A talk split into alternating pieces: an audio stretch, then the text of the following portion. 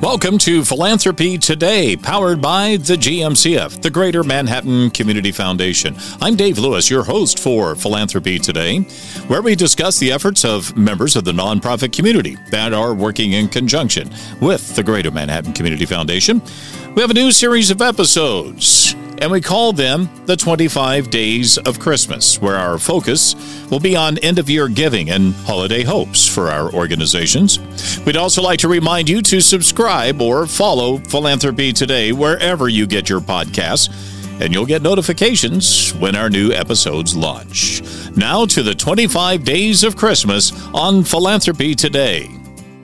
Welcome to Philanthropy Today, powered by the Greater Manhattan Community Foundation. I'm Dave Lewis, and today we are venturing into 24 hours of giving, and we're learning more and more about many of the nonprofit agencies and organizations that utilize the Greater Manhattan Community Foundation to help them finance the work that they do. And our guest today is Jim Genandt, who's president of the Manhattan Area Technical College. Welcome to Philanthropy Today, Jim. Thanks for having me. I'm glad to be here. Give me a nutshell description of what the Manhattan Area Technical College is. We are a public accredited two year college and we provide higher education, but we spell it H I R E. We train our students for good essential occupation jobs in this region. Is that your nutshell? That's a nutshell. That That's is a quick and easy nutshell. That's what we do. How many students do you have? Just under a thousand. Our enrollment grew by about 10% this fall, uh, almost recovered from COVID. Uh, right before COVID, we had the largest percentage enrollment increase of any college or university in the state of Kansas. Wow. We, we grew by almost 17% in one What year. do you attribute that to? Uh, you know, the students and parents have figured out you can get a very good job uh, in, in through tech ed, an essential job, pays well, and you don't need to get the bachelor's degree necessarily. It doesn't stop you from getting it later, but you can get a very good job right now with one to two years of tech ed training, and then let your employer pay for you to go on to get the bachelor's degree. And you have students coming from all necks of the woods. all necks of the woods of the state. We don't get many students from out of state, which is fine, and most of our students come from Geary, Riley, Pottawatomie, Clay counties. And you have facilities in Manhattan and now Wamego this Now, year. Our first off campus center in Wamego. Uh, we're offering some gen ed over there. We're offering uh, EMT and CNA healthcare classes.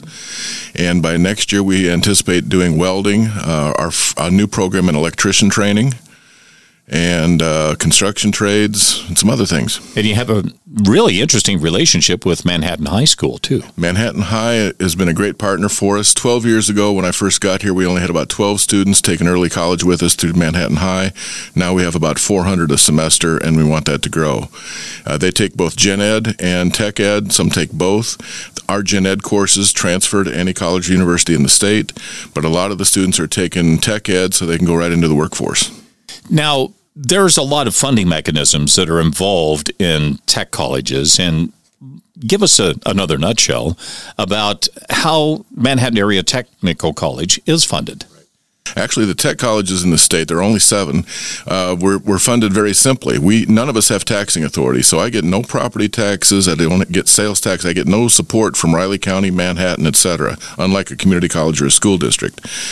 We get about a third of our funding through the state regents office based on our enrollment in qualifying courses and the rest of our budget comes from our students paying tuition and fees. So we're very lean, mean. We run like a business, no frills. Uh, but our students generally come out with low to no student debt and go right into making good money. And you have a foundation for Manhattan Area Technical College, and, and I understand you work closely with the Greater Manhattan Community Foundation as well with that. That's right. We have our own 501c3 college foundation, but we do more and more of our work through the Greater Manhattan Community Foundation. Uh, they've been great for us to work with, a great partner. And so the vast majority of our foundation assets, if you will, reside with the Greater Manhattan Community Foundation. When you talk about assets, there's a lot that goes into it. Obviously, facilities and and through the foundation and, and, and both foundations, that giving process can entail a lot of possibilities. Right. So for many, since we do tech ed, many of our employers that support our programs donate materials to us, equipment, supplies. You know, with welding, we'll get donations of steel, for instance, from Caterpillar.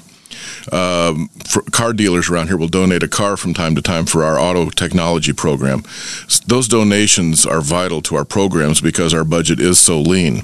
Uh, Evergy has been a great partner for us because we're one of only two colleges in the state that train people to be linemen. uh, one year of lineman training, and they go to they go into a job generally starting salary between sixty five and eighty thousand for one year of college. Where do you get much of your gifts? You know, it, it's it's a mixed bag. A lot, the majority comes through employers who support our programs. All of our programs have an advisory committee made up of local employers, former students, etc. Uh, we have seen an increase in other people making donations to us.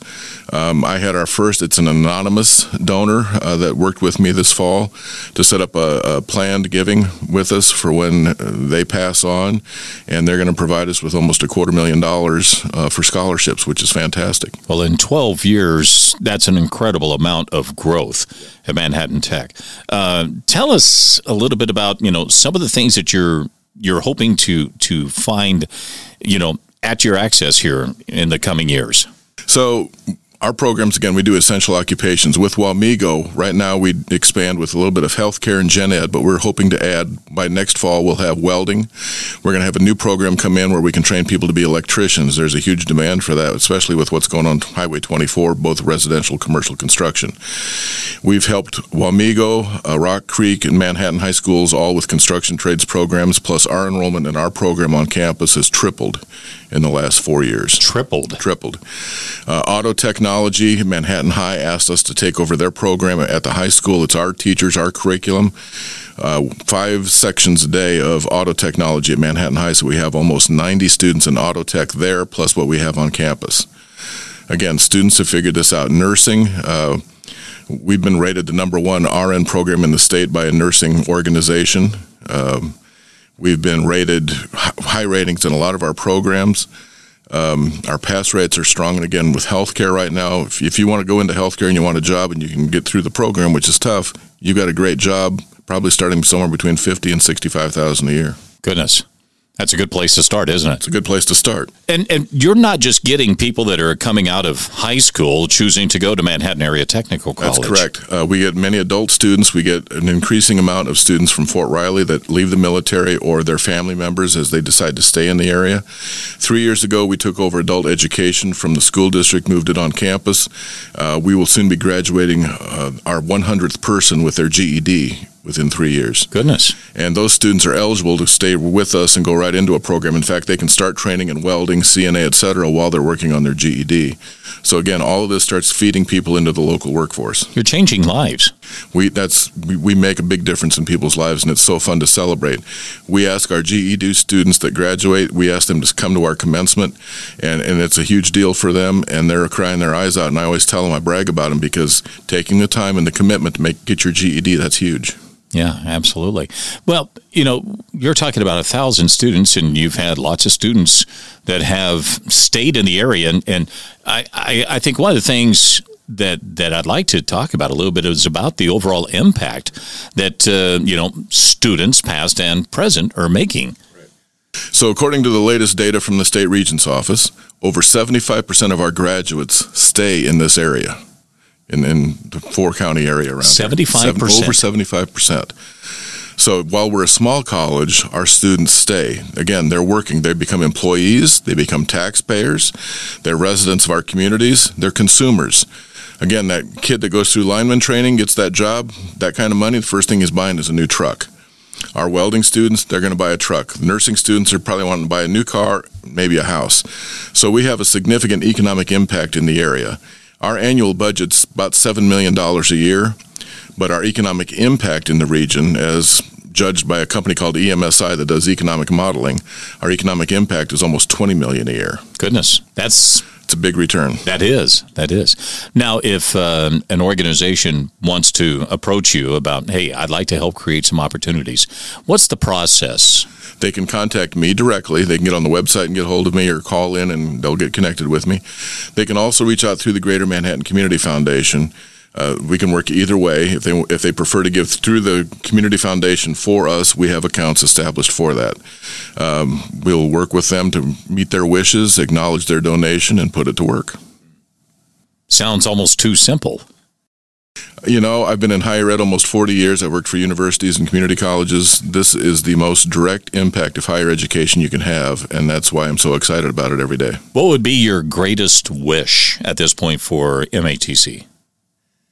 So we we are always struggling with the legislature for for resources. That's what we need.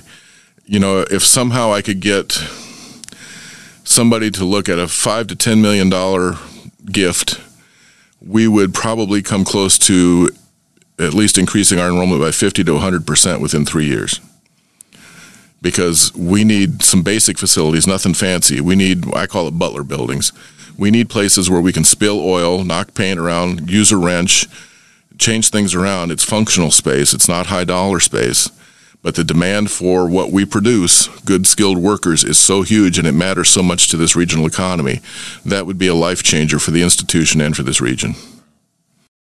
Well, you're doing great work at MATC and, and over the last 12 years. Thank you not only for your leadership, but also thanks for the vision that you provide, not only for the community, but for a lot of individuals that, that utilize uh, the, the coursework there. I, I, work with incredible faculty and staff that make my job fun.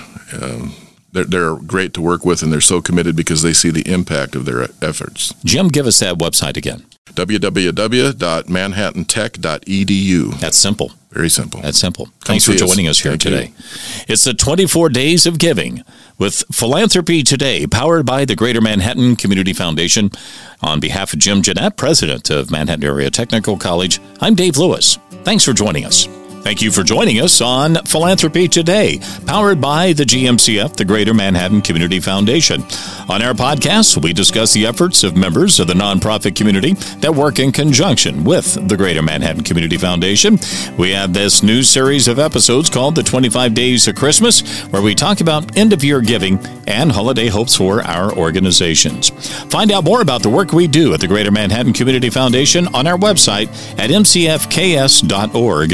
And just a quick reminder subscribe or follow Philanthropy Today wherever you get your podcasts so you can get the notifications when our new episodes launch. I'm Dave Lewis. We'll see you next time.